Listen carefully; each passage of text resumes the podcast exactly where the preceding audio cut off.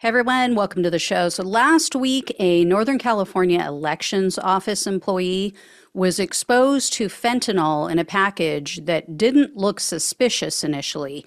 Um, this happened at an elections department in Yuba County, California, and they said that the package appeared to have been sent by what they considered to be a quote verified agency.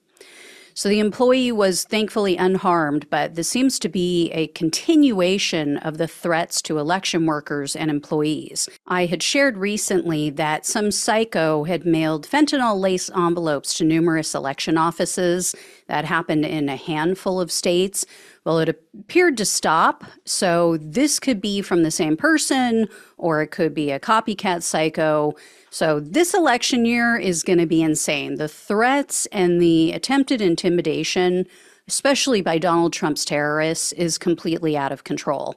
A ton of offices have now hired security, they've installed bulletproof glass.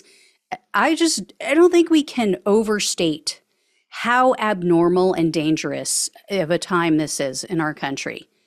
And in an interview with Rolling Stone, Arizona Secretary of State Adrian Fontes said that he's frustrated with Merrick Garland's Justice Department. Fontes said, quote, as cautious a person as Attorney General Merrick Garland is, I think he is being far too cautious here.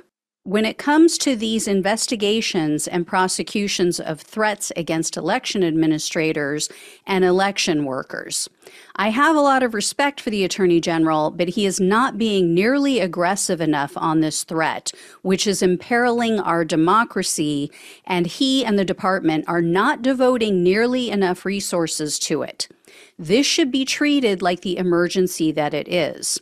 And he told Rolling Stone that the, in his opinion, the DOJ should be treating these cases as domestic terrorism, which I completely agree with. He said, quote, We've got people who are threatening violence or committing acts of violence to achieve a political end. How are these people not being treated like terrorists? And then Fontes said that his office had to pay for live shooter training for his employees and we also know that one Arizona election official, her two dogs were poisoned, and they said it was as a means of intimidation. So this was specifically meant to terrify her because of her job. And he also noted uh, that there's a disparity in treatment and prosecution of various cases. Fontes said, quote, if this was threats against police officers or prosecutors, boy, they'd be on this like white on rice. But it's on election administrators, so they seem to be much less interested and far less willing to help us protect our democracy. And then Fontes told Rolling Stone that he met with the DOJ last year. He met with officials and he urged them to be more aggressive with these people. But he said so far he hasn't seen any change. And then he went on to say, quote, I think they're worried about political blowback from some of the radicals in elected office in Washington, D.C. I think they're more worried about their appropriations than they are about keeping the peace and preserving our democracy.